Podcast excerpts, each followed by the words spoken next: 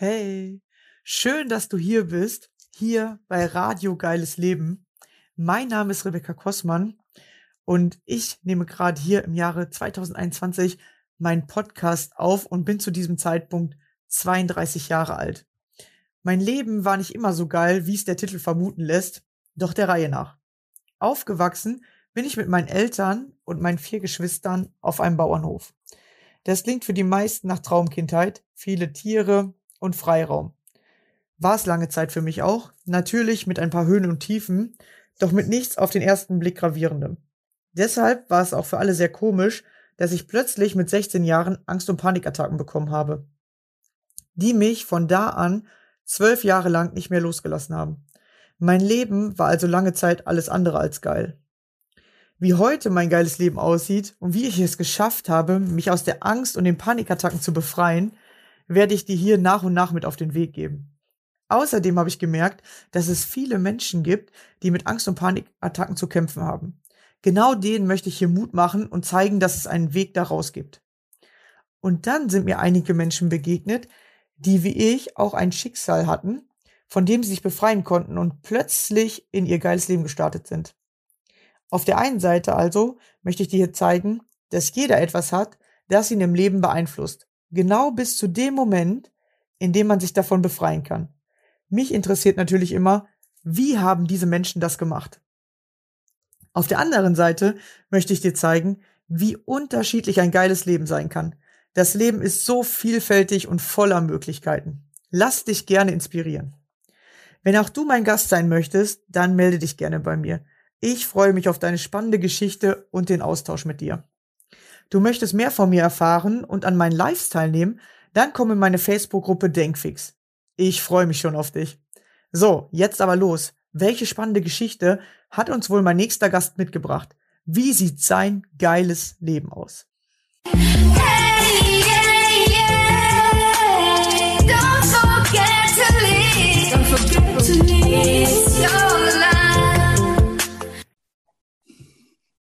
Hallo und schön, dass du wieder dabei bist. Heute habe ich die liebe Alexandra bei mir. Hallo. Hallo. Ja, schön, dass du hier bist. Äh, wir haben gerade schon festgestellt, dass wir gar nicht so weit auseinander wohnen, beziehungsweise äh, sie bei meinen Eltern in der Nähe wohnt. Und äh, ja, ich bin mal gespannt, was du uns heute Schönes erzählst. Ja, stell dich gerne vor. Wer bist du? Wo kommst du her? Was machst du Schönes? Ja, ich bin Alexandra Schwenke. Ich bin Lerncoach und helfe Menschen effizient und äh, leichter zu lernen, weil ich selber durch ein äh, Coaching dazu gekommen bin. Über Umwege bin ich dahin gekommen. Wir haben eben schon so schön gequatscht. Also wie, wo fange ich an? Ja, ich habe damals eine, ah, ja, ich habe meine ähm, eine Ausbildung als Augenoptikerin. Das ist so mein Werdegang und habe dann auch jahrelang in dem Beruf gearbeitet, bis die Kinder kamen. Und dann habe ich immer 450 Euro, ein bisschen Aushilfe gemacht in dem Job, war aber nie so richtig glücklich, es war nie so meins. Und war ähm, irgendwann dann mal so weit, dass es so schlimm wurde, dass ich äh, Angstattacken auch hatte. Äh, das weiß ich heute aus heutiger Sicht. Damals war das für mich einfach beängstigend, aber normal. Ich kannte es nicht anders, dass ich für Kleinigkeiten wirklich Ängste geschoben habe. Weil das Telefon hier ausgefallen ist, habe ich Angst gehabt. Äh, ich habe mal draußen auf der Terrasse gestanden, das werde ich nie vergessen. Und äh, gucke so in den Abendhimmel und dann die Sterne und dann auf einmal sich ein Flugzeug, die immer hier übers Haus fliegen, weil hier in der Nähe halt ein großer Flughafen, ein größerer Flughafen ist, in der Nähe von Dortmund. Und äh, dieses Flugzeug war halt im Landeanflug und ich hatte auf einmal einen Film im Kopf, dass dieses Flugzeug jetzt abstürzt und aufs Haus kracht. Und ich bin vor lauter Panik ins Haus gerannt und habe überlegt, welches Kind rette ich zuerst. Also so in dem Moment war das für mich völlig real. Heute würde ich sagen, wow. wow. Und äh, alle im Außen waren immer, ja, solltest vielleicht mal eine Mutter-Kind-Kur machen. Keiner wusste, was es ist, aber dass es nicht gut war, das haben alle gesehen, außer mir. Und irgendwann habe ich dann gesagt, ja, okay, dann versuche ich das mal. Ich habe immer gesagt, ich mache keine Mutter-Kind-Kur. Ich nehme keiner Frau, die es wirklich nötig hat, den Platz weg, weil ich selbst die Notwendigkeit nicht sah. Dann waren wir in dieser Mutter-Kind-Kur und das war das Beste, was mir passieren konnte. Ich habe in diesen drei Wochen mein Leben einmal von links nach rechts gekrempelt. ich, mir wurde gesagt, dass es ein beginnender Burnout ist und dass es halt auch Angstattacken sind und dass es halt nicht so sein muss, dass es anders sein darf. Und äh, bin dann nach diesen drei Wochen mit einem großen Ballast, den ich da lassen durfte und vielen neuen Ideen im Kopf und anderen Gefühlen in meinem Körper nach Hause gekommen. Und das Erste, was ich gemacht habe, ich habe meinen Aushilfsjob hingeschmissen, von jetzt auf gleich. Und das nächste, was ich dann gesagt habe, war, ich möchte im Moment, ich brauche einen Moment Pause. Ich möchte mich sortieren. Und nach ein paar Wochen habe ich gesagt, ich möchte aber gerne irgendwas für meine Hände brauche ich. Ich möchte gerne was machen, außer Haus, ein bisschen Geld verdienen aber ich möchte gerne nichts mit Verantwortung haben. Und so bin ich dazu gekommen, einfach, ich bin putzen gegangen in der Apotheke für ein paar Stunden in der Woche und habe dann angefangen zu überlegen, was will ich eigentlich. Und irgendwann war immer so das Große über mir, ich möchte mal Abi machen und Lehrerin werden. Jetzt hatte ich eine Lehre, Realschulabschluss, wusste nichts, wie das hier in Deutschland funktioniert. Aber ich wusste für mich, kein Abi, kein Studium. Stimmt aber nicht, das weiß ich heute. Ich habe daraufhin äh, mit ganz vielen Menschen gesprochen und ein Freund hat zu mir gesagt, du kannst natürlich Abi machen, du kannst in der Fernuni in Hagen zum Beispiel studieren. Und das ist mir dann noch von der anderen Seite gesagt worden und daraufhin habe ich dann einfach bei der Fernuni hier im Büro in der Nähe angerufen, was damals noch war, habe einen Termin gemacht, habe mich dort beraten lassen und war total geflasht, weil äh, ich konnte dadurch, dass ich ein ähm, Abschluss hatte ähm, von meinem Beruf, einen Berufsabschluss hatte, Berufserfahrung und Kindererziehungszeiten, die angerechnet wurden, ein Probestudium beginnen an der Fernuni in Hagen. Ich hatte mir zwischenzeitlich überlegt, ich studiere jetzt Psychologie, ich finde das total spannend und mir wurde da in dem Büro gesagt, so wie Sie das erklären und was Sie vorhaben, was Ihnen so vorschwebt, wäre vielleicht Bildungswissenschaft eher was für Sie. So auch so, wie Sie sich geben. Ja, und dann habe ich gesagt, gut, ich studiere Bildungswissenschaft und habe mich da völlig drauf eingelassen. Ich wusste nicht, was auf mich zukommt, was das ist, keine Ahnung. Da war ich völlig mutig, bin ins kalte Wasser gesprungen. Ich wusste am Anfang noch nicht mal, was ich studiere, dass das Bildungswissenschaft heißt. Und in der Zeit, es war voll meins ich habe die Bücher gelesen. Man bekommt in der Fernuni die ganzen Unterlagen als Schriftform, in Buchform, die anstatt äh, Vorlesungen und habe mich darin eingelesen. Es war eine ganz andere Welt, ganz andere Sprache. Am Anfang war ich etwas überfordert, aber ich hatte mein Ziel vor Augen. Ich wollte dahin und äh, habe mich da durchgebissen und durchgearbeitet und es war alles sehr schwer und ich, wollt, ich, ich wollte das ja. Ich wusste ja, was ich wollte. Und dann kam die erste Klausur. Ich hatte immens viel gelernt und dafür getan und ähm, bin dann in die Klausur. Die waren zu dem Zeitpunkt äh, noch Präsenz. Das heißt, ich bin nach, da nach Dortmund gefahren, habe da in einem äh, großen Hörsaal gesessen und habe diese Klausur geschrieben. War völlig nervös. Zu dem Zeitpunkt hatte ich noch Schiss, Auto zu fahren alleine bin dann mitgenommen worden, Gott sei Dank, abgeholt worden von meinem Mann. Da war schon mal diese erste Angst um Schiff. Man ist ja da sehr geschickt. Man findet ja immer einen Weg, das nicht zu machen, was einen gerade herausfordern sollte. Ja, das ist man immer clever. Oder man hat schon so ähm, Verhaltensweisen oder man weiß genau, wie kriege ich den anderen dazu, dass der mir jetzt hilft. Ne? Genau. Ja. Eigentlich wäre es besser gewesen, ich wäre selber gefahren. Aber das, das Thema habe ich später gelöst.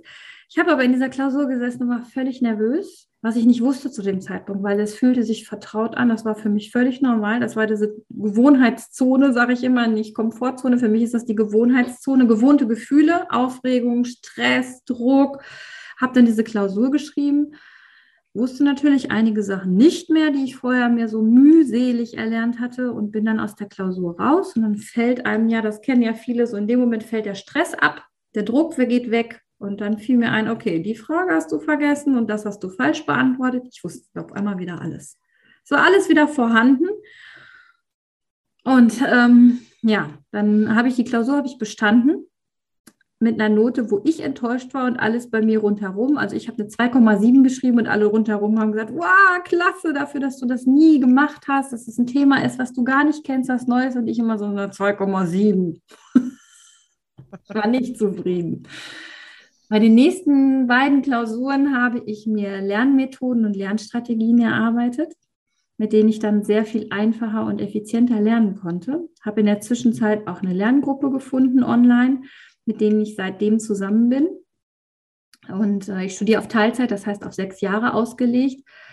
Äh, nächstes Jahr mache ich meinen Bachelor nach fünfeinhalb Jahren, weil einmal durfte ich dann durch diese Lerngruppen bedingt und Unterstützung, die ich hatte, verkürzen.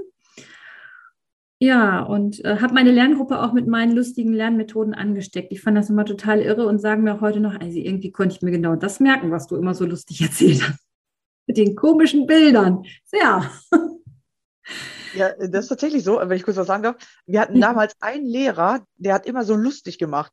Und von Mhm. dem die Sachen konntest du dir richtig gut merken. Und äh, ich weiß das noch, der hat immer so getan, der hat immer mit John Luke geredet. Also John Luke gab es nicht, aber das war so wie unsichtbar.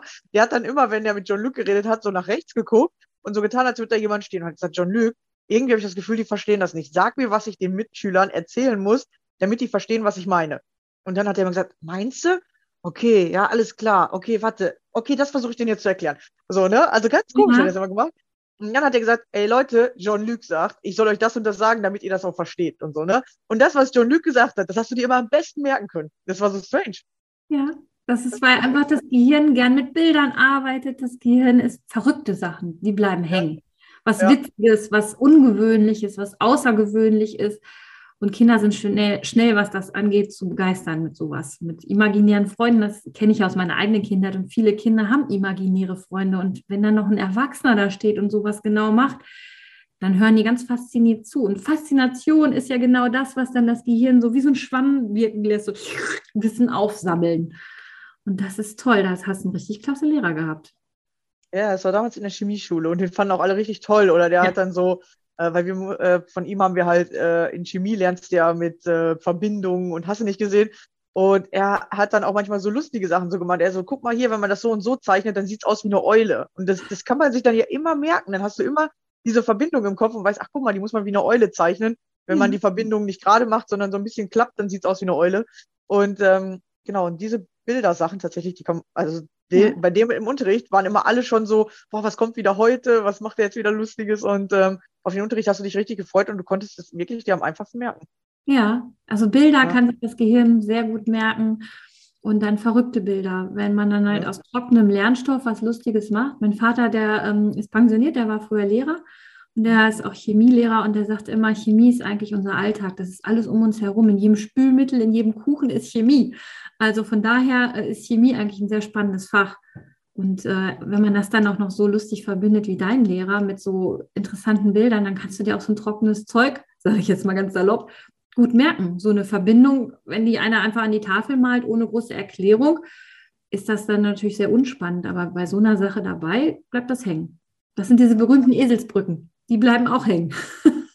Ja, ja, ja. Und äh, gibt es da irgendwie eine Technik, wie man sich selber welche sozusagen bauen kann? Weil die meisten Eselsbrücken, die kennt man ja irgendwie von anderen oder man, man merkt sie sich, wenn einem Lehrer die gut beibringt.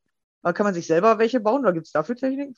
Ja, Also- also für, für. Fremdwörter habe ich es genutzt. Das, und das kann man für Vokabeln auch nehmen. Wenn man ein bestimmtes Fremdwort oder Vokabel hört, darf man als erstes das nehmen, was einem als erstes in den Sinn kommt. Das ist, jeder ist anders. Jeder hat da einen anderen Erfahrungsschatz in seinem Kopf und einen Wissensschatz. Und äh, wie- zum, also ich werde es nie vergessen, ich hatte das Wort inkrementell und das sollte ich mir im Studium merken. Ich konnte mir das im Leben nicht merken. Und dann kam ich auf diese Lerntechnik. Wonach hört sich dieses Wort als erstes für dich an? Für mich war das Creme. Und wo, wie sieht das aus? Ja, als erstes bei dem Wort Creme kam mir Nivea, diese kleinen Nivea-Dosen, diese blauen, wo auch Nivea in weißer Schrift draufsteht. Und das Wort bedeutet einfach nur steigernd. Und dann habe ich mir vorgestellt, wie diese Nivea-Dosen steigern, wie so eine Treppe aufeinander gestapelt. Und auf einmal war das, dieses Wort ist seitdem in meinem Kopf drin. Konnte es mir Ja. dadurch merken. Und so Ja. habe ich mir alle möglichen äh, Fachwörter gemerkt mit den verrücktesten Bildern, die mir Sinn gaben. Und ähm, meine Freundin zum Beispiel, die musste an was anderes denken. Die hat an Krematorium gedacht. Ich so, oh, okay, ich meine, es ist egal. die hat das Wort auch nie wieder vergessen. Die hat da auch sich ein Bild gebaut oder einen Film im Kopf gebaut, weil so merkt sich das Gehirn oder wir merken uns das so besser mit Filmen oder Bildern im Kopf. Verrückte mö- möglichst, damit es auch verrückt ist, immer am besten zu merken. Und das kann man mit Vokabeln machen. Und äh, das kannst du auch mit, mit Fachwörtern in Chemie machen. Also das kann jeder Mensch machen, mit äh, Wörtern, die er sich nicht kennt und die er sich sonst nicht merken kann. Das ist der erste Einstieg und irgendwann ist das so schnell verknüpft, dass man das halt sofort abruft, ohne erst dieses Bild bewusst abzurufen, weil das geht dann so fix im Gehirn, dass das Bild vorhanden ist, wir das aber nicht mehr mitkriegen. Ah ja. Ja, ja, spannend, ne? Es ist immer, man muss einmal nur die Grundlage lernen und dann kannst du es halt mit allem machen. So ist das ja. Äh, die Grundlage ist immer das Wichtige. Mir ist gerade äh, noch eingefallen, ich habe tatsächlich damals, äh, ich hatte Französisch und Französisch war für mich immer so voll das Grausthema. Und äh, es gab ein Wort, was ich mir nicht merken konnte und irgendwann habe ich aus irgendeinem Scheiß heraus, ich weiß gar nicht mehr, warum ich das gemacht habe, meinen kleinen Bruder immer so genannt. Und dann ja. äh, äh, Entre, äh, also eintreten heißt das ja, ne? Ja. Und dann habe ich ihn immer Entre gerufen. Ich so, Entre, komm her und so. Und das ist das einzigste Wort, was ich mir richtig gut merken kann. Ich weiß gar nicht mehr, ob er sich da noch dran erinnern kann, muss ich ihn mal fragen. Ich habe den bestimmt drei Jahre Entre genannt. Ja, siehst du, und du hast es mit einem Bild verbunden. Und irgendwann war das dann so abgespeichert. Du hast sie bis heute gemerkt. Und so äh, kann man sich solche Wörter einfach merken. Namen kannst du dir auch so merken. Das äh, hatten wir, wir waren jetzt zusammen auf einer, ähm, die Nachbarn haben sich getroffen und dann haben die auch gefragt, was machst du? Und äh, da waren Freunde von den Nachbarn dabei, die, die ich noch nicht kannte und Verwandtschaft. Und die Schwester fragte, was machst du, Lerncoach? Ja, wie kann ich mir den Namen leichter merken? Und da saß halt jemand, äh, unser anderer Nachbar, der heißt Money. Ich sehe ja, wenn ich jetzt das Wort Money sage, an was denkst du? Ja, an einen Mann. Ich sehe, dann guck ihn dir doch mal an. Das ist Money, der Mann. Und dann haben wir so ein paar Eigenschaften ähm, von ihm noch genommen, äh, von seinem Aussehen, haben das dann sogar mit einer lustigen Geschichte verstrickt. Und dann sagte sie hinterher beim Verabschieden zu mir, sagte, weißt du, und ich weiß immer noch, wer Money ist. ich kann mir zum ersten Mal im Leben den Namen eines Menschen merken. Und deinen weiß ich noch. Ja, ja, das ist so krass, ja. Und das ist ja, weil ich habe ja viele Leute, die sagen, ja, ich habe ja Ängste und mein Kopf denkt immer für mich, weil sie nicht angefangen haben, den selber zu füttern oder selber mhm. zu, ich sag jetzt mal, zu benutzen oder die Gedanken zu benutzen, um genau solche coolen Sachen äh, mhm. sich zu erschaffen, ja, oder äh, zu nutzen, dass man, dass man was davon hat. Ja, man kann ja. sich die lustigsten Geschichten erzählen. Da muss man sich nicht die gruseligsten Geschichten erzählen.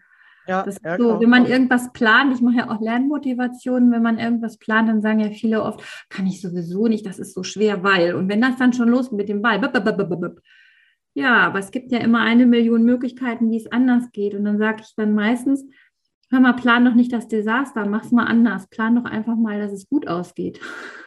Ja, ja, ja, das ist ja nur dieser Change-Moment im Kopf, ja. ja. Dass man plötzlich auf andere Dinge achtet oder was anderes sieht. Ja. Äh, dann noch zu den Lehrmethoden. Ich habe mal ein Video gesehen auf YouTube. Ich äh, gucke immer viel auf YouTube. Und da war auch einer, der hat ähm, so Lernmethoden erklärt. Mhm. Und ähm, machst du das auch? Der hat gesagt, man kann seinen Körper mit Punkten, mit Körperpunkten belegen. Mhm. Und dann hat er das halt auch immer zu den verschiedensten Themen gemacht und hat sogar erzählt, man kann seinen Körper in zwei Sachen teilen. Also einmal nur zehn Körperpunkte am Kopf. Oder der Kopf alleine ist halt ein Körperpunkt und dann hast du ja noch deine Beine und alles, was du noch mhm. nehmen kannst. Ähm, genau, der hat gesagt, wenn du am Kopf machst, das ist immer am besten, wenn du mit Leuten redest so. Vorstellungsgespräche oder so, hat er immer gesagt, dann kannst du bei dem anderen im Gesicht ablesen, was du alles äh, sagen musst. Ja. ja. Oder wenn man halt im Unterricht ist, hm, dann hat man halt noch mehr äh, Methoden oder noch mehr äh, Punkte zur Verfügung, kann man seinen ganzen Körper belegen, weil den eigenen Körper hast du ja tatsächlich immer dabei. Ja. Ja, und äh, genau, und wir lernen halt immer, ja, schreib in Heft rein oder Tafel oder so, aber da kannst du ja schlecht mitnehmen. Aber den Körper hast du ja immer dabei. Dann ja. musst du nur an bestimmten Stellen bestimmte Sachen merken und wenn du dann nur dahin guckst, dann weißt du schon meistens, was das ist. Ja, das habe ich auch gemacht. Ich musste mir fürs Studium für Statistik zehn Schritte merken. Die habe ich von den Füßen bis zu dem Kopf abgelegt. Es ist natürlich so, wenn du es nicht trainierst, also immer wieder übst und immer wieder ähm, dir hervorholst, dann geht das auch das verloren im Laufe der Zeit, wenn es also wirklich sehr, sehr viel Wissen war in kurzer Zeit. Für den Moment hat es gereicht. Und äh, wenn ich es heute nur kurz lese, dann ist das sofort wieder da wie du eben dann auf einmal sagtest, ich weiß noch, was Entre ist, weil ich an meinen Bruder denke. Ich weiß noch, äh, äh, dass ich an den Füßen begonnen habe und ich habe mich ins Wasser gestellt und habe nach unten geguckt. Aber ich weiß nicht mehr, was der erste Schritt war. Wenn der erste dann aber da ist, dann blub, blub, blub, blub. Ich weiß noch genau, wo ich sie abgelegt habe. Das geht auch, ja. Das funktioniert wunderbar. Ja, es gibt halt nur manche Dinge, die man auswendig lernen darf. Oder dann halt auch äh, für kleinere Kinder, man kann wunderbar halt auch äh, das, äh, das einmal eins ist auswendig zu lernen, hüpfend als Hüpfkästchen, dass die, die Kinder es sehen, also mit mehreren Sinnen lernen. Sehen, bewegen, das ist äh, und Alter auch hören, dann können sie die eins hüpfen und dann zu zwei hüpfen. Sie können einmal eins hüpfen. das, auf das Ergebnis springen, den Körper einfach mitnehmen. Das ist so wichtig. Und deswegen lernt man dann leichter und einfach für Kinder spielerisch. Und das ist das, was Erwachsene auch noch wieder erlernen dürfen, dass Lernen auch spielerisch sein kann und albern und lustig. Und man darf sich totlachen und nicht sitzen und so mm, ernsthaft. Das muss nicht immer sein. Ja, das fehlt halt an Schulen total, ne? Dieses äh, ja, wieder rumhüpfen oder alle lernen still zu sitzen, anstatt halt zu lernen, dass man äh, das, das, dieses Lebendige ja nutzen kann und dass es ja sogar viel einfacher geht oder besser. Ähm, ich bin mal im Unterricht, ähm, ich, war, ich habe mal ein Kind begleitet, das ist aber jetzt auch schon drei Jahre her. Und da hat der ähm, Englischlehrer das so gemacht, dass die viele Lieder gesungen haben und die Kinder mussten dann immer die richtigen Sachen hochhalten, mhm. äh, weil es war Grundschule, da mussten die halt nicht in Englisch schreiben, sondern nur erstmal die englischen Wörter kennenlernen. Mhm. Der hat dann immer geguckt, dass äh, die ganzen Sachen in der Klasse irgendwo waren und dann, oder die Kinder, wenn die es einzeln hatten, zum Beispiel vom, vom Etui die Sachen, und dann mussten die das immer das Richtige hochhalten. Weil ja. die Farben, da mussten die die verschiedenen Stifte in den Farben hochhalten, dann haben die Kinder halt was zu tun, als wenn die jetzt einfach nur da sitzen und sich dann Lieder mhm. halt anhören sollen, so, ne? Mhm. Das ist auch klar, total klasse. Das ist, es gibt äh, so viele Lehrer, die das auch zum Teil schon im Unterricht übernommen haben, die sich da weitergebildet haben. Da gibt, die bemühen sich total, aber das System ist halt sehr starr, wo sie drin sind. Und äh, da, da kommen die oft an Grenzen. Das hört man ganz oft von Lehrern. Das finde ich dann halt so traurig, dass das Bildungssystem sie dann bremst in den Dingen, wo sie eigentlich den Kindern so toll helfen können. Und den Spaß dann wieder beibringen, das Lernen nicht ernsthaft und ruhig und immer nur schwer gehen muss, sondern dass es Lernen eigentlich, wir machen das doch auch, was wir jetzt gerade machen, ist nichts anderes. Wir lernen voneinander. Ich lerne von dir, wenn du was erzählst, du von mir. Wir lernen ein Leben lang bis zum Schluss. Das ist äh, erwiesen, dass wir bis zum letzten Sekunde unseres Lebens lernen, weil unser Gehirn ist ja eine Lernmaschine, die wir, sehr blöd ist ja als Maschine zu bezeichnen, wir sind keine Maschine, aber das Gehirn will lernen, das ist dafür da ausgelegt, das ist wie ein Schwamm, was Wissen aufsammelt und aufsaugen soll. Und das tun wir unbewusst Tag für Tag, durch Gucken, durch Fühlen, durch Reden, durch Zuhören. Und manchmal ist es halt falsch verknüpft, wie zum Beispiel hier in, in Nordrhein-Westfalen um, lange Zeit halt gelehrt wurde, schreibe es, wie du hörst und schreibe einfach hin. So haben es meine Kinder gelernt und das war gruselig und deswegen ist die Rechtschreibung fürchterlich, weil Rechtschreibung darf man erstmal sehen.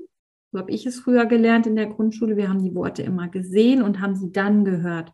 Das ist ein Riesenunterschied, weil sobald die Kinder Französisch und Englisch in der weiterführenden Schule haben und dann schreib mal das Wort ähm, Hotel oder Sava oder äh, auf Englisch irgendein Wort, nachdem du es hörst. Das ist im Deutschen schon schwer möglich durch die ganzen ähm, unterschiedlichen Aussprecharten, aber im Französischen und Englischen eigentlich fast unmöglich. Ja. Hier und, im äh, Sauerland, ich lebe in Sauerland, im Sauerland sagt man nicht Berg, so hört man das G noch nicht mal. Das, wenn man es so ausspricht, hört man sogar eher ein K als ein G. Wir sagen hier Berg. Und so haben meine Kinder am Anfang auch Berg geschrieben mit Ä und Ch. Ja, oder Birne sagen wir auch anders, ne? Birne. Kirche, genau, ja, genau. Und ich wusste gar nicht, dass andere Menschen das anders aussprechen, als ich das schon mal gehört habe. habe Ich so gedacht, hä, wie, wie reden die denn diese Wörter? Also wir reden hier Hochdeutsch, bis man dann irgendwo in eine andere Region fährt und dann gesagt, kommst du aus dem Sauerland? Ja, ja. ja, ist auf jeden Fall lustiger. Genau, ja, und, und da ähm, ist es ganz interessant. Was würdest du sagen? Muss man erst das Wort schreiben können? Weil jetzt geht es ja eher so dahin, dass man erstmal reden lernt, auf jeden Fall bei den Fremdsprachen, dass die Kinder erst reden lernen sollen. Weil Muttersprache lernen wir ja tatsächlich auch so. Wir reden ja erst. Die Kinder lernen ja nicht sofort das Wort immer zu schreiben, so wenn die Mama sagen, so jetzt lernst du aber auch, wie man Mama schreibt, sondern man redet ja erst und dann schreibt man. Mhm. Oder sagst du jetzt, weil du ja gerade gesagt hast, man muss das Wort angucken und dann äh, schre äh, schreiben? Also äh, wie würdest du es am besten machen? Ich sage den Kindern immer, ich arbeite zurzeit ein paar Stunden in einer Grundschule und ich sage dann, wenn dann, wenn die da freiwillig Hausaufgaben machen wollen, dann sage ich zu den Kindern, mach ein Foto mit deinen Augen von dem Buchstaben oder von dem Wort. Guck es dir an und dann mach ein Foto. Und Kinder sind da ja noch sehr so, die machen das dann auch wirklich. Ich so, und jetzt machst du so lange ein Foto von diesem Wort, bis du das Wort auswendig schreiben kannst. Weil meistens verfällt man da rein, hör mal hin, was steht denn da? Hörst du das R in dem Wort? Ja, aber das hören die Kinder nicht, weil wir sagen Wort. Das verschlucken wir das R. Aber wenn du ihnen sagst, guck dir das Wort einmal an, guck dir den, die Buchstaben an, w, o, r, t, guck sie dir an. Jetzt machst du von jedem Buchstaben ein Bild in deinem Kopf und dann malst du dir das dahin oder machst ein Foto, je nachdem. Und das dann trainieren in der Art. Erst gucken, dann hören. Weil hören ist halt auch wichtig, nur halt an zweiter Stelle. Erst gucken, dann hören. Dann geht das. Ja, aber man, man kann ja die Wörter schon sozusagen. Also ich sage jetzt mal zum Beispiel das Wort Mama, das hat ja jedes Kind schon ein paar Mhm. Millionen Mal gesagt.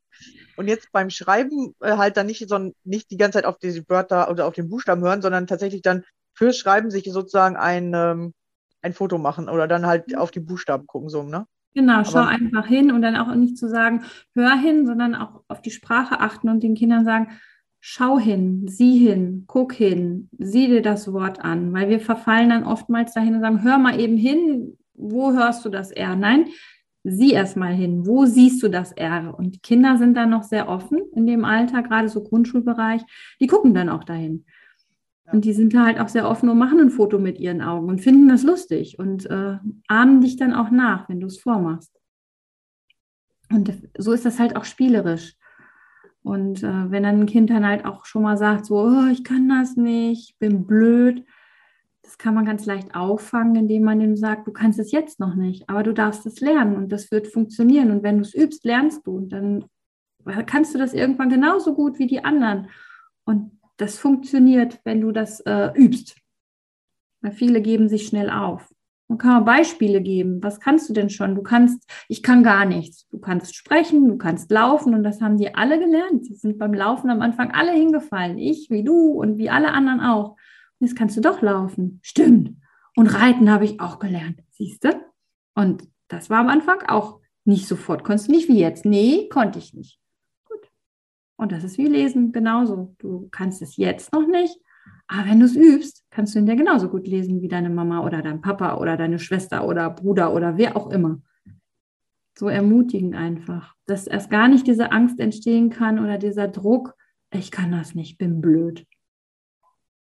Das ist nämlich oftmals auch so, so ein kleiner, kleines Podest, wo es dann hingeht in dieses, ich kann das nicht. Angst. Da finde ich, genau, da finde ich gerade mega interessant. Äh, du sagst es gerade, de- die meisten Menschen haben Angst, weil die die ganze Zeit sagen, ich kann das nicht. Und sie sagen so Sachen wie, ja, das kann ich ja nicht oder ich denke, ich kann das nicht, weil meine Eltern haben mir das immer gesagt. Aber ich habe äh, mittlerweile ja Freunde, die Kinder haben, ich habe keine eigenen. Wenn ich bei dem beobachte und ich sage dann so, ey, komm, lass das und das machen, dann sagen die von selber, ich kann das nicht. Und dann ist Mhm. mir erstmal aufgefallen, dass gar nicht die Eltern das sagen. Man sagt das zwar als Erwachsener, so, ja, meine Eltern haben mir ja nichts zugetraut, meine Eltern haben das und das nicht gemacht und so. Aber das stimmt gar nicht. Weil, weil, weil, weil er hat das immer von selber gesagt. Er, wir wollten zusammen Schnürsenkelbinden üben. Dann habe ich gesagt, Mhm. komm, wir machen das, ich zeig dir, wie das geht. Und er so, nee, kann ich nicht. Und er hat das so oft gesagt, habe ich immer gesagt, das stimmt doch gar nicht. Du kannst das, du hast es doch noch nie ausprobiert, so, ne? Und ist kann mir, es noch nicht. genau, und da ist es mir richtig bewusst geworden, dass, dass Erwachsene, die sagen zwar die ganze Zeit so, ja, äh, ich denke halt so negativ oder ich kann das ja nicht, weil meine Eltern das immer gesagt haben, sagen vor allem Menschen mit Ängsten ganz, ganz oft, aber das stimmt gar nicht. Wir haben Ja, uns das untereinander Kindern- gesagt. Wenn man Ja. Kindern zuhört im, im, in, in Gruppen, äh, so egal ob es Jugendliche oder kleinere Kinder sind, ich habe auch zwei ähm, Teenager-Söhne. Und wenn man die mal, wenn man die mal zuhört, die machen das untereinander. Ah, ich kann das nicht. Die vergleichen sich und sehen, dass der andere was anders kann als der, als man selbst. Und dann heißt das dann nur so, ich kann das nicht, weil der kann das, aber ich kann das nicht. Und dann sage ich immer, aber du kannst es lernen. Und weil du es noch nicht jetzt kannst, kannst du es aber später, wenn du es übst. Und Lernen ist ja nichts anderes als, als wiederholen, üben, sprechen, lernen, laufen, lernen. Es ist alles Lernen. Lernen mit Zoom umzugehen war für mich ein Lernen. Für das Studium habe ich gelernt, mit, mit Word umzugehen. Für das Studium habe ich nicht nur diese ganzen Fachwörter und Theorien der Bildungswissenschaft gelernt. Für die Klausuren, für äh, das Studium habe ich auch gelernt, mich mit Menschen auszutauschen, mit meiner Lerngruppe. Ich habe gelernt, mit dem Computer umzugehen. Ich konnte vorher nicht so gut damit umgehen, wie ich es jetzt kann. Ich habe gelernt, äh, mir ähm, mit Zoom mich auseinanderzusetzen und verschiedenen anderen Programmen. Ja, und äh, mir fällt gerade nämlich was Interessantes ein. Man, man guckt halt heute viel auch so auf Technik und da sagen die Leute, ah, kann ich und kann ich nicht. Aber so, wie du auch schon gesagt hast, lesen und schreiben und sprechen, das haben wir auch gelernt. Mhm. Und zum Beispiel solche einfachen Sachen wie anziehen oder ich sage jetzt mal dir die Haare zu kämmen. So, ne? Alles Das lernen. sind auch alles gelernte Sachen. Du kannst tatsächlich als Baby, wenn man auch mal Babys beobachtet, die können halt tatsächlich nichts, ja. Sie können einfach nichts. Ja, und es gibt nicht, das kann ich und das kann ich nicht, sondern es gibt nur, das habe ich schon gelernt oder das habe ich schon geübt und das habe ich halt eben nicht geübt oder ich habe es nicht so lange geübt, bis ich verstanden habe, wie es geht. Genau. Deswegen braucht Ja. man keine Angst vor Neuem zu haben. Man kann es nur nicht, weil man es erst lernt. Und man hat so viel schon gelernt im Leben. Man darf sich auch mal zurückgucken und darf sich für solche Kleinigkeiten dann auch mal äh, äh, selber loben. Also jeder hat zumindest mal sprechen. Ja, gut, nicht jeder. Also der, der sprechen kann, hat sprechen gelernt. Der, der lauf, laufen kann, hat laufen gelernt. Hüpfen, springen ist wieder was anderes als laufen. Alles ist Lernen. Sich Ja, unterhalten mit Menschen ist wieder Lernen. Deswegen, also das, das nennt man in der Bildungswissenschaft als Fachbegriff informelles Lernen. Das ist das, was im Alltag nebenher passiert, was man bei den Eltern und bei den Freunden abs- abschaut und bei den Geschwistern, bei allen anderen Menschen um uns herum. Wir Menschen sind halt Herdentiere. Ganz alleine würden wir halt nicht weiterkommen, weil wir brauchen andere, um weiterzukommen und zu lernen, wie es geht. Ja, und mir ist gerade sogar eingefallen, dass man das, dass man gelernt hat, zu sagen, ich kann das nicht. Das Ja. hat man selber gelernt. Und, Nein äh, sagen ist auch ein Lear Learning für mich gewesen. Ich konnte früher nicht Nein sagen. Ich hatte Angst Ja. davor. Ja, oder zu den richtigen Dingen Ja sagen. Ja. Ich Ja. habe überall zu Ja gesagt und war deswegen hoffnungslos überfordert. Ich war immer, ähm, ich habe immer Ja und Amen gesagt und innerlich habe ich gedacht, nein. Und irgendwie, weil ich Angst davor hatte, Nein zu sagen. Und irgendwann habe ich dann das erste Mal in dieser Kur ähm, gelernt, Nein zu sagen und ähm, mich zu, ja, nicht zu beschweren, klingt jetzt blöd. Ich habe ich habe dort eine Behandlung bekommen, das hat mir nicht gefallen, eine, eine Massage und die war sehr komisch, diese Frau. Das war nicht mein, mein Ding.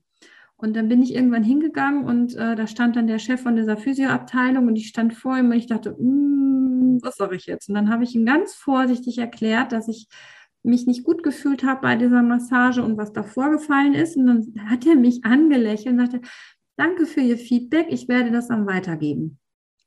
Da habe ich ihn angeguckt, damit hatte ich jetzt nicht gerechnet. Ich hatte voll Schiss und dann habe ich zu ihm gesagt, ich so, Sie sind der erste Mensch nach so vielen Jahren, bei dem ich mich, ja, bei dem ich sage, was nicht gut gelaufen ist. Und ähm, da lächelte der und sagte zu mir, danke, da bin ich jetzt aber stolz drauf. Und ich war wie von war den Socken. weiterentwickelt, genau, ja. Ja, wie von den Socken. Ich konnte es gar nicht glauben. Ich äh, hatte halt ein ganz anderes Konzept im Kopf und da durfte ich halt in diesem Moment lernen, dass es nicht immer genau so, wie es in meinem Kopf abläuft, in der Zukunft passiert, sondern dass es ganz viele verschiedene Möglichkeiten gibt. Und durfte da ein Stück meiner Angst auch wieder weglassen. Bei dem kann ich das. Ich spüre, wenn ich in einer Situation halt sagen kann, nee, das möchte ich nicht. Und da habe ich halt auch Nein sagen gelernt. Nein war für mich auch immer sehr negativ behaftet, wie so eine Beschwerde. Nein, dann äh, ähm, habe ich dann halt gesagt, es tut mir leid, an dem Tag kann ich nicht, es funktioniert nicht, ich will das auch nicht. Das ist mir die ersten Male ein bisschen schwer gefallen. Es ist so nicht so, so leicht und locker rausgekommen, aber ich, das Gegenüber war dann äh, zwar verwirrt, weil die kannten das nicht von mir, aber sie haben es akzeptiert. Und die, die es nicht akzeptiert haben, ja gut, die gehören nicht in mein Leben. Ja, beziehungsweise die haben halt eigene Probleme. Du darfst ja sagen, was du willst und die reagieren ja mit ihren eigenen Blockaden oder ihren eigenen ähm, Ansichten darauf. Genau. Und das ist halt auch was, was ich richtig extrem für mich gelernt habe. Denke nicht für den anderen. Ja, Sondern wenn genau. du was willst, dann sagst du das und dann guckst du erstmal, wie der andere reagiert, weil wenn du es zehn Menschen sagst, wird jeder dieser zehn Menschen, und vielleicht werden zwei gleich reagieren, Mhm. aber eigentlich reagieren alle unterschiedlich. Wir haben dann nur gelernt, dass das eine fühlt sich für uns gut an, das andere fühlt uns sich für uns schlecht an. Und deswegen wollen wir versuchen, die Menschen selber eigentlich so ein bisschen zu manipulieren, indem wir gucken, was muss ich sagen, damit der so reagiert, dass ich mich gut fühle. Und Genau. wenn du einfach frei sprichst, so und der andere schlecht reagiert, dann nimmst du das einfach an und sagst so, okay, hm, der mag das anscheinend nicht, weil das ist ja sein Problem. Ich habe ihm gesagt, was ich will. Oder du sagst, was du willst und der andere reagiert so, wie, wie du das erfahren hast und dann positiv. Und dann merkst du Mhm. sogar, es, es passiert nicht jedes Mal. Aber wenn Ja. du immer das sagst, was du haben willst, dann reagieren, sag ich mal, 5 50 Prozent positiv, 50 negativ. Ja. Wenn du nicht das sagst, was du haben willst, machen trotzdem 50 Prozent negativ und 50 Prozent positiv. Deswegen mach lieber gleich das, was du willst.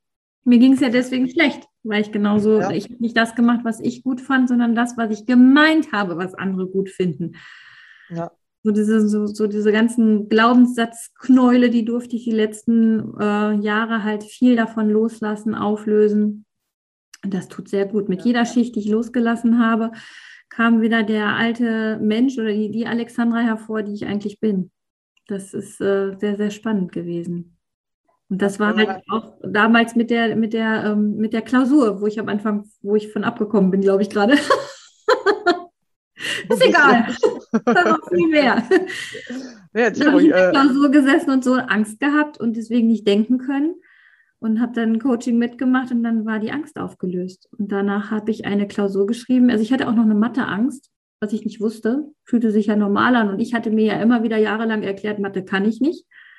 Dann sollte ich eine Statistikklausur schreiben. Ich so, wow, Statistik. Die ist auch mega schwer. Von allen Seiten wurde mir das auch beschrieben und gesagt und nach diesem Coaching, das war vier Wochen vor der Klausur, ich hatte wieder in meinen Lernmethoden alles gelernt. Es war halt auch mittlerweile, wusste ich nicht mehr ganz so viel Rechnen dabei. Und dann saß ich in der Klausur und meine ähm, äh, Freundin und Kommilitonin guckt mich an und sagt zu mir, du bist ganz anders drauf als sonst. Du bist so ruhig. Ja, so fühle ich mich auch. Wir haben vier Stunden Zeit für die Klausur und äh, ich war nach anderthalb Stunden fertig. Ich habe nach aber anderthalb Stunden abgegeben und habe mit einer 2,0 bestanden. Ich war so von den Socken hinterher.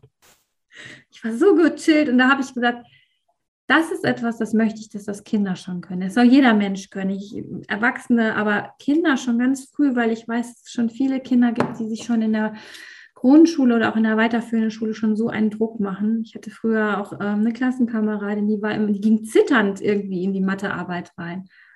Das war irgendwo in der Grundschule. Das ist traurig und das braucht nicht sein. Deswegen finde ich das so wichtig, dass das früh aufgelöst wird, diese Ängste. Dass Kinder wissen, ich kann das. Ich kann es lernen. Wenn ich es nicht kann, kann ich es lernen. ja, wir müssen mehr wieder in diese, ja, ich kann das, ich mache das Gesellschaft kommen. Weil die Mhm. meisten erzählen halt oder die haben gelernt zu erzählen, was sie alles nicht können oder Ausreden zu finden, warum sie es nicht lernen können und ähm, anstatt es einfach wirklich zu machen. Das ist viel einfacher, äh, zu sagen, ja, ich kann das oder oh, ich lerne das jetzt. Ja, dann mache ich das jetzt mal. Ja, und, und, Und- und wieder anzunehmen, dass man Fehler machen darf am Anfang. Wie man als Baby halt auch mehrmals auf den Popo gefallen ist und auf die Knie und aufs Gesicht und was weiß ich. Man ist aufgestanden und hat es weitergemacht, son- sonst könnten sie nicht äh, laufen, die Menschen. Ja. Und äh, mit allem anderen auch. Und dass es normal ist, Fehler zu machen und dass Fehler nichts Schlimmes sind. Dass Fehler was eigentlich nur ein Feedback sind, eine Rückkopplung. Also es zeigt einfach nur an, so geht es nicht. Okay, aber es gibt noch eine Million Wege, die gehen dann so. Ja. Und dann probiere ich jetzt mal so lange rum, bis ich den Weg finde, der geht. Dass Ja. dieses Schambehaftete so, oh, du hast was falsch gemacht. Oh. Das ist ja so in unserer Gesellschaft. Fehler. Dass das Ja, weggeht. ja. ja Mhm. weil Fehler, äh, wir haben dann immer so schnell auch das Gefühl von Ablehnung oder nicht gut Mhm. genug zu sein. Und äh, dieses Gefühl macht, dass wir Angst vor den Fehlern haben, weil der Fehler an sich ist überhaupt nicht schlimm, sondern die meisten Fehler, äh, das merke ich ja jetzt auch durch mein Coaching, was ich mir aufbaue, sind sogar gut, weil da merkt man, wie es nicht geht, ja, oder wenn man bei Technik äh, bleiben, ja, dann da machst du so viele Fehler. Und mein Bruder, der ist zum Beispiel Informatiker, der sagt, hey, Informatik ist so komisch, du denkst, es funktioniert, du hast es zehnmal gemacht und beim elften Mal funktioniert es auf einmal nicht mehr und dann denkst du, bei dir ist was falsch. Aber er sagt, Fehler, da, auf einmal hat irgendwo einer ein Komma hingemacht, was nicht dahin gehört oder sowas und schon hast eine ganz andere Sache programmiert oder der zeigt nur noch Error. Und Ja. dann dann halt den Fehler zu finden, bewusst herauszufinden, aha, guck mal, so geht das nicht oder das löst den Fehler aus. Ah, okay. Und dann bist du ja bewusster darüber, hast also deinen eigenen Fehler korrigiert und dadurch hast du was gelernt. Ja. Ja, so und kannst- das ist, das ist Wissenschaft. Wissenschaft, also das ist das Erste, was ich in der Bildungswissenschaft lernen durfte, war, ähm, dass wir äh, in der Wissenschaft quasi so lange sagen, das ist die Wahrheit, bis irgendjemand anders kommt und sagt, nee, so geht es nicht, sondern anders. Das ist aufs Einfachste runtergebrochen. Wissenschaft ist nicht, egal welche, ob du eine Physik oder äh, äh, Chemie oder halt auch jetzt die Bildungswissenschaft, Sozialwissenschaften. Das ist ja so eine Mischung aus, aus, aus also Bildungswissenschaft ist eine Mischung aus Sozialwissenschaften, Politikwissenschaften hatten wir ein bisschen drin, Kommunikation, ähm, Erziehungswissenschaften ganz viel, Pädagogik ist dabei und das ist alles Theorie. Und diese Theorie ist einfach nur die Momentaufnahme von dem, was jetzt gerade die Wahrheit ist. Ob es die, die ausschließlich wirkliche Wahrheit gibt es gar nicht, auch nicht in der Wissenschaft. Das ist einfach, ähm, es ist nur halt noch nicht bewiesen, dass es anders geht. Ja, Und einer eine neue die Idee in der. Praxis wieder total anders sein kann, weil ähm, Theorie ist einfach ja reine Theorie. Dann gibt es das Professionswissen, das ist das, was die Fachleute wie Lehrer, Erzieher, ähm, erziehende Personen, also die alle annehmen, äh, anwenden, nicht annehmen, das, die wenden das an, dieses Theoriewissen und in der Praxis verändert sich das ja nochmal, weil wir sind ja nicht alle gleich. Wir Menschen sind halt individuell. Jeder tickt anders, jeder reagiert anders. Deswegen kannst du nicht so einen Theorierahmen über äh, Menschen stülpen und sagen, das läuft immer so. Nein, es funktioniert nicht immer. Es funktioniert in großen Teilen so. Und dann gibt es halt das Alltagswissen. Das ist das, was wir als äh, Mütter oder als Tanten, Onkel, als Menschen anwenden, wenn wir uns mit anderen Kindern, wenn wir uns mit Kindern unterhalten und Kinder versuchen zu, ich mag das Wort erziehen nicht, das ist so, ja, anleiten, wie das Leben ist. Ja, und da gibt es ja dieses tolle Sprichwort, man weiß nicht, dass Feuer heiß ist, ohne es mal anzufassen. Genau. Ja, man kann es ja tausendmal sagen, aber Theorie ist tatsächlich einfach Theorie. Wenn du aber eine eigene Erfahrung dazu hast, dann weißt du, wie es wirklich ist. Ja, und das heißt ja nicht, man kann Feuer nicht anfassen, sondern manche können ja durchs Feuer packen, so, oder manche können ja äh, Feuer anfassen. No. Das ist, glaube ich, gerade kurz einmal aufgehängt, aber jetzt geht's wieder, ne? Aber ich Genau. habe ja geredet in der Zeit. Aber ich schneide es einfach dann kurz eben raus. Einmal kurz die Internetverbindung instabil, sagt er gerade. Ja, aber ich habe gedacht, ich warte, es kommt. Ja, jetzt ist es wieder da, genau. Ich durfte lernen, da Vertrauen zu haben, dass das gleich wiederkommt, weil ich hatte das schon öfters in der Lerngruppe oder wenn ich mit anderen Leuten kommuniziert habe, dann fällt halt zwischendurch mal die Leitung aus. Früher hätte ich Panik geschoben, heute denke ich, oh, gleich ist sie wieder da. Läuft Dann schneide ich es doch nicht raus. Jetzt haben wir da was durchgelernt. Ja, es ist aber wirklich so, ja, dass man manchmal einfach nur ein paar Sekunden warten muss. Manche Probleme beheben sich von selbst. Mhm. Ja, und wir aber direkt immer, oh nein, es muss alles perfekt und es muss ordentlich und es muss so. Und dann hat man Angst vor diesen Fehlern, ja. Oh nein, was Ja. ist, wenn das Internet nicht funktioniert? Aber dann findet sich eine Lösung, so wie ich direkt, ach komm, schneide ich raus, kein Problem, ja. Oder halt, äh, nö, komm, wir lassen drin, es äh, kann alle wieder was durchlernen, ja. Ja, von daher. Ja. Ja, klar, cool. Wir lernen ein Leben lang und jede Sekunde unseres Lebens.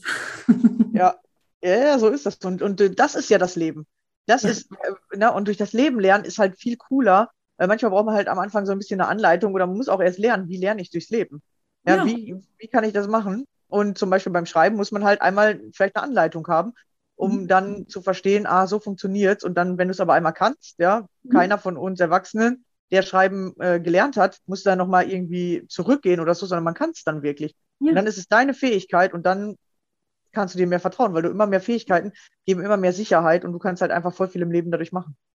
Wir dürfen den Kindern auch vielleicht einfach erzählen, was sie damit hinterher machen, was der Sinn dahinter ist, lesen zu lernen, was Ja. mein Sinn ist zum Beispiel. Ich habe, äh, ähm, ich sage dann gerne, ich lese unheimlich gerne Bücher, ich mache meine eigenen Filme im Kopf. Und ich liebe das, dann mich zurückzuziehen und Bücher zu lesen oder auch Fachbücher zu lesen, um Wissen zu sammeln.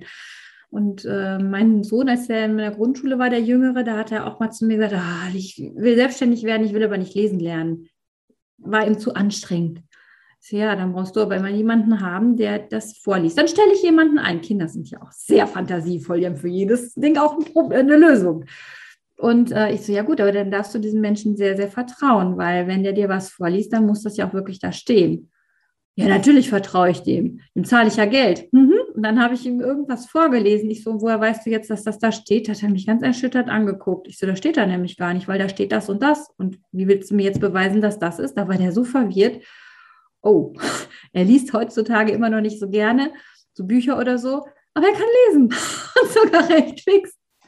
Weil er jetzt einen Sinn darin gesehen hat, lesen zu lernen. Auch wenn es jetzt nicht in dem Moment einfach für ihn war. Er hat sich da angestrengt, aber es war ein Sinn für ihn. Und dann lernen wir Menschen halt auch viel lieber, wenn wir ein Ziel haben und einen Sinn darin sehen, in diesem Ziel und auch in dem, was wir gerade machen.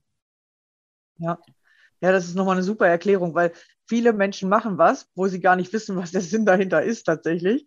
Ja, zum Beispiel meditieren. Ich frage die Leute dann immer, wenn die mir sagen, ja, ich meditiere ja schon seit Jahren, aber ich komme nicht von meinen Ängsten los. Sag ich immer, was ist denn der Sinn, warum du meditierst? Oder was, was soll man mit Meditieren eigentlich erreichen? So, warum machst du das? Ja, sagen doch alle, dass man das machen soll und dann kriegt man seine Ängste los. Ich so, okay, wenn du das so machst, kannst du die nächsten 20 Jahre machen, passiert gar nichts. Weil du hast nicht verstanden, was der Sinn dahinter ist. Und deswegen in meinem eigenen Kurs erkläre ich keine neuen Techniken eigentlich. Ich erkläre aber die Techniken und den Sinn dahinter. Und das ist bei den meisten das Ausschlaggebende, weil viele wissen ja schon viel über Ängste oder haben an äh, an Therapien teilgenommen oder so, aber der Sinn wird immer nicht erklärt. Mhm. Und, und das ist nämlich voll interessant, weil auch beim Schreiben, du sollst in die Schule gehen, lesen und schreiben lernen. Aber die Kinder denken sich so, ja, wieso soll ich da jeden Tag hin? Ist doch voll blöd. So, ich muss da soll ich sitzen, denn ich muss schreiben ruhig- können? Du Ja. kannst doch, erklär's mir doch. Und, und liest Ja. du mir das vor. Die Kinder haben da auch ganz toll, Kinder denken noch lösungsorientiert. Wir Ja. Erwachsene denken oft problemorientiert und Kinder sind noch sehr lösungsorientiert. Die Lösungen sind manchmal sehr spaßig, sehr kreativ, finde ich auch total wichtig, Kreativität. Ähm, sie vergaloppieren sich halt auch manchmal. Aber wenn sie dann den Sinn erfasst haben, und dann geht es auf einmal los. Auf einmal ist es dann da. Dann, dann wollen sie auch. Dann kommt dieses Wollen. Und das ist ja auch so der erste Schritt, wenn ich was äh, Neues lerne, das Wollen. Ja. Wozu? Und ich will. Ja, voll gut erklärt. Ja, immer der Sinn dahinter ist wichtig. Weil, Mhm. weil wenn du es nicht verstehst oder nicht weißt, warum du es machen sollst, dann ist es voll anstrengend für dich. Aber wenn du dann verstehst, hey, wenn ich jetzt durch diese anstrengende Lernphase durchgehe, dann habe ich aber den und den Erfolg danach oder dann kann ich das damit machen, äh, dann sieht man halt das Ziel sozusagen und auch den Sinn von diesem Ziel und dann funktioniert es Ja. viel einfacher und schneller. Und diese anstrengende Lernphase kann man sich auch noch erleichtern, indem man sie einfach gehirngerecht halt macht mit Bildern, verrückt, lustig, wo wir eben bei waren mit diesen Bildern, die Eule, die äh, halt ein chemisches Zeichen ist oder äh, Cremedosen, die äh, gestapelt sind, damit man sich dieses doofe Fachwort endlich merken kann. Und äh, das kann man sich dann auch so leicht wie möglich machen. Und das sind nicht irgendwelche Techniken, die jemand ähm, erfunden hat. Mein, äh, äh, mein Sohn sagt dann immer so lustig, damals schon, Mama, das ist nicht erfunden, das ist wiedergefunden worden. Das ist alles etwas, was wir Menschen sowieso können. Es ist nur uns unbewusst. Wir wenden diese ganzen Sachen unbewusst an, an vielen Stellen. Wir tun es auch schon. Nur manchmal ist die Stelle halt falsch oder die Verknüpfung halt falsch und dann darf man das halt ändern. Und dann fällt es halt schwer, weil es erst automatisiert werden muss. Und dann ist es plötzlich da und dann fällt es einem leicht. Ja, sehr cool. Ja, wenn man dir folgen möchte oder kann man schon irgendwo was von dir lernen, ja, wie man lernen lernt vielleicht, ja, äh, kann man dir irgendwo folgen? Bist du auf Facebook unterwegs, äh. Instagram? Ich habe auf, äh, ich habe eine Website, ganz einfach zu merken, wenn man sich meinen Namen merken kann. www.schwenke.de. Schwenke ist mein Nachname, wie Schwenken ohne N. Da ist auch so ein. ich habe mal zu einem, äh, ähm, einem gesagt, nimm, stell dem Baby vor, was du in deinem Arm schwenkst und dann nimmst du das N weg, dann hast du meinen Namen. Ja, ja, ist immer gut. Ja, ich, aber ich äh, verlinke es auch nochmal unten drunter, dann Ja. äh, genau, kann jeder auch einfach Und- draufklicken und genau. Bei Facebook habe ich auch eine Fanpage, da findet man mich unter Alexandras Lernatelier. Ja, sehr cool. Ja, und vielleicht sogar bald bei Denkfix, wir haben ja eben schon drüber geredet, Ja? äh, dass du da Lust hast, äh, auch dir äh, was zu überlegen, was du da den schon mal bereitstellen kannst zum Lernen oder halt an verschiedenen Techniken, was es gibt, oder damit man halt so Prüfungsängste oder sowas loswerden kann. Da gibt es Ja, auch eine tolle Übung, die würde ich dann da bereitstellen. Die ist, äh, äh, die ist sehr kurz, aber sehr effektiv. Fällt Ja. mir schon was zu ein, da kann ich mehrere Sachen. Ja, mega cool. Ja, und wie ihr zu Denkfix findet, äh, könnt ihr auch auf den Link klicken. Ich verlinke das auch unten drunter. Und dann äh, werden wir gucken, was daraus passiert. Ja, sehr schön, dass du hier warst. War mega interessant, ja, weil Lernen ist tatsächlich das A und O im Leben. Ja. Es geht immer ums Lernen. Immer alles, wenn man was Neues haben will, geht es immer darum zu lernen, wie bekomme ich das Neue oder was, äh, was brauche ich, damit ich das bekommen kann. Mhm. Ja, danke für die Einladung. Das war wirklich schön. Ein schönes Gespräch. Hat mir sehr viel Spaß gemacht. Ja, mir auch. Ich habe ja auch schon einiges wieder gelernt und mitgenommen. Ich auch. Alles klar. Wir hoffen, du auch als Zuhörer hast ja einiges äh, mitnehmen können. Danke fürs Zuhören und wir hören uns in der nächsten Folge wieder. Bis dann. Ciao. Tschüss. Hey,